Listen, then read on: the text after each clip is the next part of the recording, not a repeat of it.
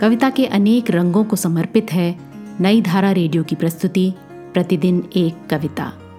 कीजिए अपने हर दिन की शुरुआत एक कविता के साथ।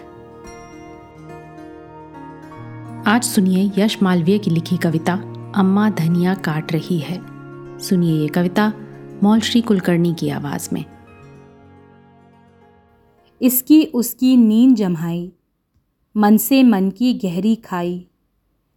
कमरे कमरे की मजबूरी, चौके से आंगन की दूरी। धीरे धीरे पाट रही है, अम्मा धनिया काट रही है। काट रही है कठिन समय को, दिशा दे रही सूर्योदय को। ताग रही बस ताग रही है, कपड़ों जैसे फटे हृदय को। सुख की स्वाति बूंद, इस दहरी से उस दहरी बाँट रही है, अम्मा धनिया काट रही है। खुशियों का बनकर हरकारा, संजो रही है चांद सितारा। अंधा युग मोतियाबिंद भी, आँखों के मोती से हारा। द्वारे की माधवी लता की, लतर लाड़ से छाँट रही है, अम्मा धनिया काट रही है। चाय पिलाती, पान खिलाती, बाबूजी से भी बतियाती।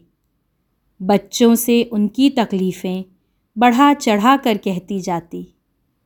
घर परिवार जोड़ती ऐसी, रेशम वाली गांठ रही है, अम्मा धनिया काट रही है, अम्मा धनिया काट रही है।